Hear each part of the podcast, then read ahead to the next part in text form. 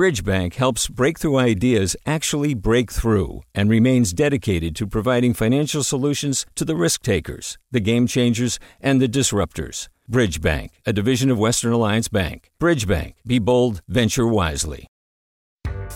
Hi there, I'm Rund Abdelfatah from Throughline.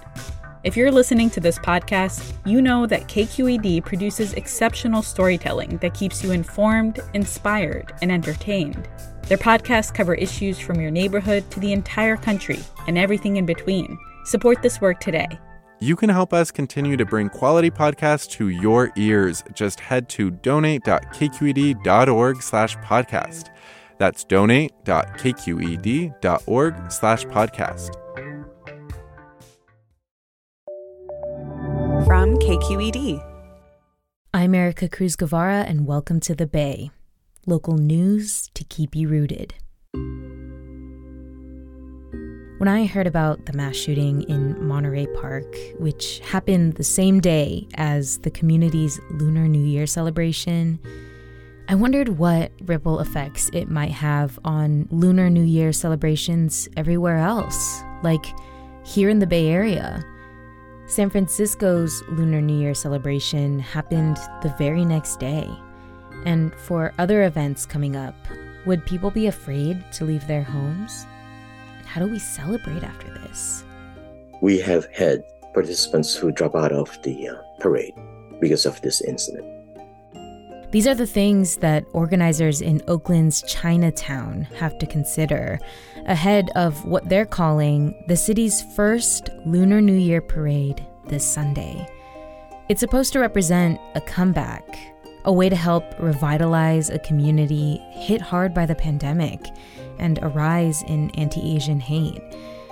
But even amid the fear, the anger, and the hurt that Asian communities are feeling right now, Organizer Stewart Chen is defiant. I think this is important for us to show the rest of the, the Bay Area and the community in the world that we're not afraid. Today, how Oakland is preparing for its Lunar New Year parade after this week's mass shootings, and what the community needs moving forward.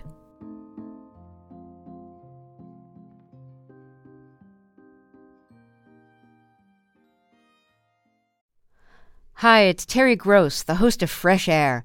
We bring you in depth, long form interviews with actors, directors, musicians, authors, journalists, and more. Listen to our Peabody Award winning Fresh Air podcast from WHYY and NPR. Hey, it's Glynn Washington from Snap Judgment.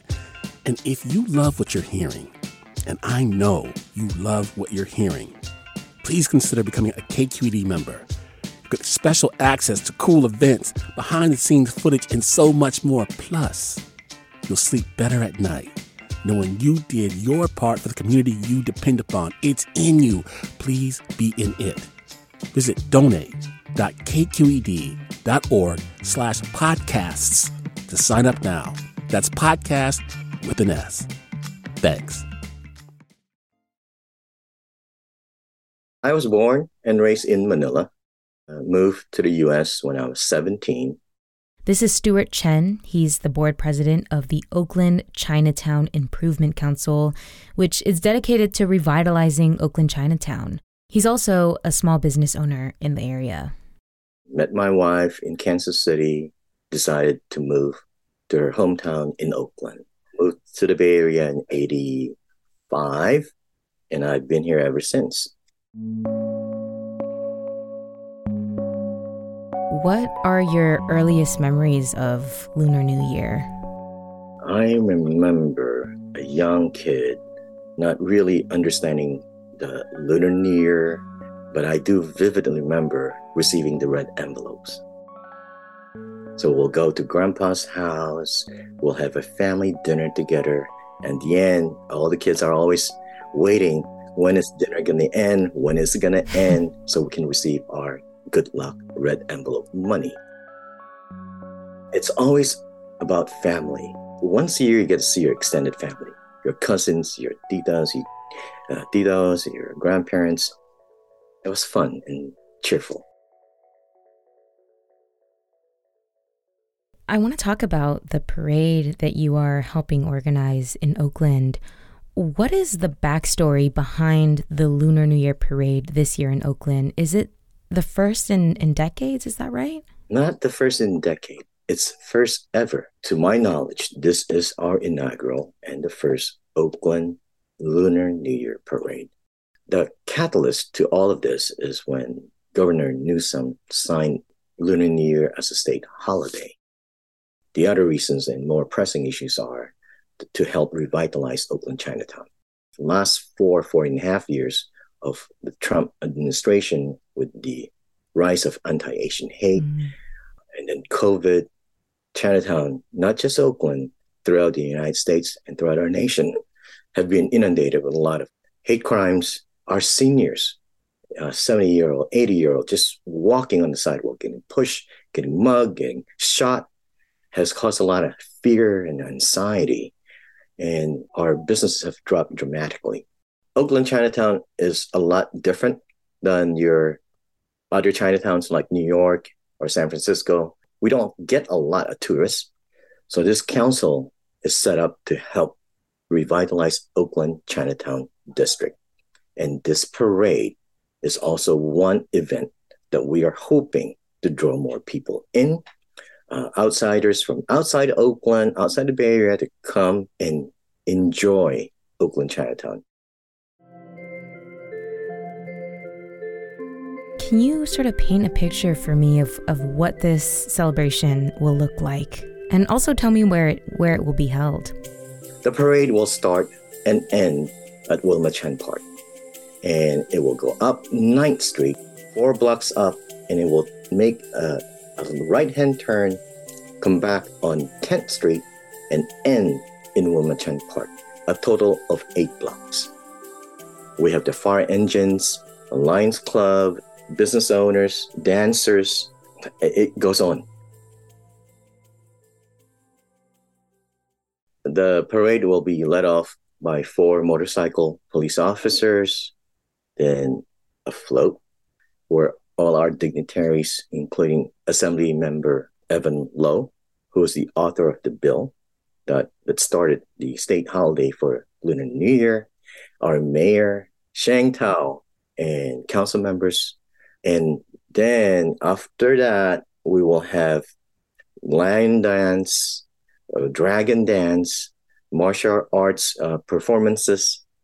Uh, to date, we have about a little over 35 participants uh, who have already signed up. You've been planning this event, Stewart, since before the news this week out of Monterey Park and also now Half Moon Bay uh, I feel like I have to ask you about this. Do you remember where you were when you found out about the Monterey Park shooting? Yeah. My son, who lives in SoCal, called me. Said, Dad, did you hear? This hits us harder because a lot of uh, Asian Americans and Filipino Americans really like ballroom dancing. Yeah. My 84 year old mom goes ballroom dancing once a week our Asian American seniors don't really have a lot of places to go for exercises. So this is their one opportunity to get entertainment and exercise. And to, for it to happen on one of the most festive event of the year, Lunar New Year event, and in a facility where a lot of Asian American seniors uh, partake on. It hits hard.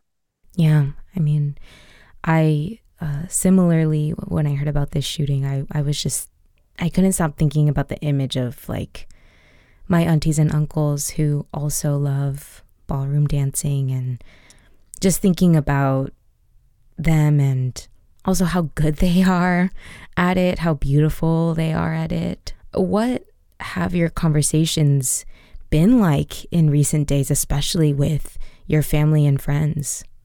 We talked about us Asian American communities, not just here in Oakland, throughout the nation, slowly exiting out of the pandemic. Lunar New Year celebration coming up. We're excited. Businesses are improving. We get to go out and dine at the restaurant. And then this is a huge setback. Mm-hmm. The last two and two and a half years of the fear and the anxiety and the stress of worrying about will we get mugged, will we get hit, will we get spit on and cuss on, slowly dissipating. And now this just brings back fresh memories of, wait a minute, we're not out of it. Uh, my mom had asked me if it's safe for her to go ballroom dancing again. So there is that inherent fear that it's not over, that maybe we should go back to hiding again. I led the vigil for the Uber driver who was shot and killed in East Oakland. And mm. at our press conference, we asked city officials, state officials, to put a stop to all this gun violence. And each time we said, this is enough. But then again, it happens. So we are frustrated, we are stressed, we are afraid, and we need help. We're crying out for help.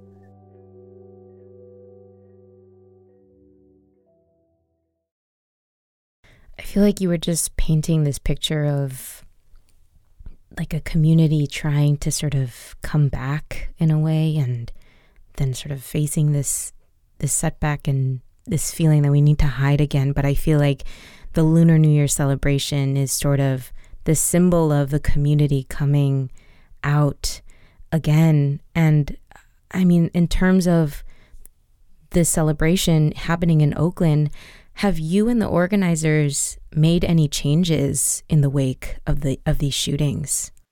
Yes, we have. We have had participants who drop out of the uh, parade because of this incident. Mm.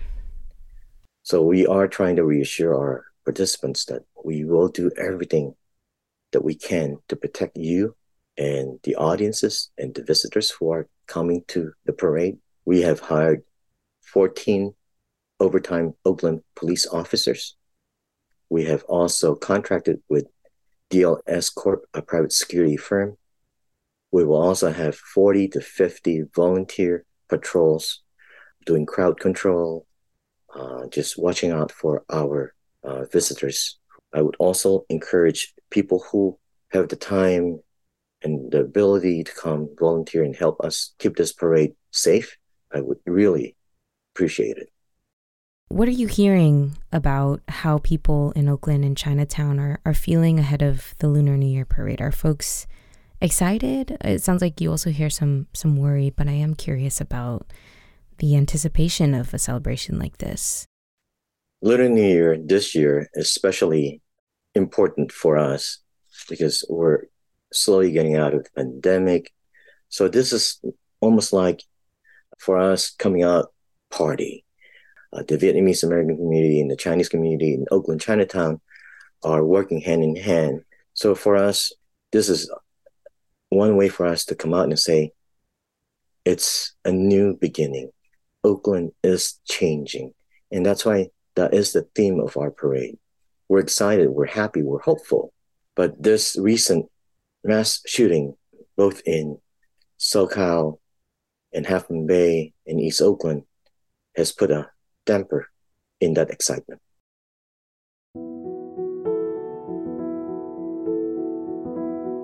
I mean, that said, what are your hopes for the Lunar New Year celebration on Sunday?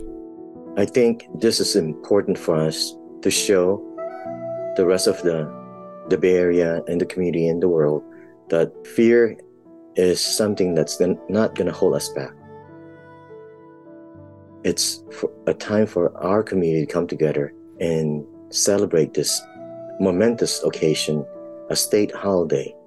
Lunar New Year is now a state holiday. I, I keep pinching myself. I, I couldn't believe that it actually happened. So this is a celebration. It's momentous. It's historic. The fear is not going to stop us. Come. Come to Oakland Chinatown. Show your support. Cheer the participants. You don't have to be Asian American to celebrate Lunar New Year. It's for everybody. Please come out, join us, and make this one of the best celebration in the country.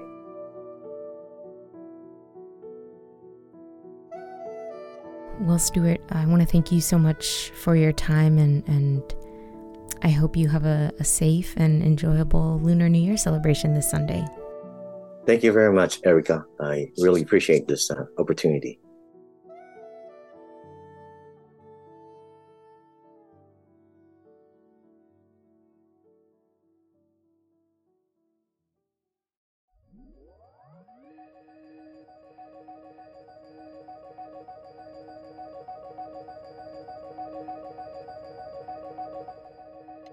Oakland's Lunar New Year parade will begin and end at Wilma Chan Park and will take place from 11 a.m. to 1 p.m. If you want to volunteer at Oakland's Lunar New Year parade, reach out to volunteer coordinator Christina Chen at 510 570 1955. This 30 minute conversation with Stewart was cut and edited by producer Maria Esquinca. Senior editor Alan Montecillo scored this episode. And that's it for the Bay this week. Take care, stay safe, and have a great weekend.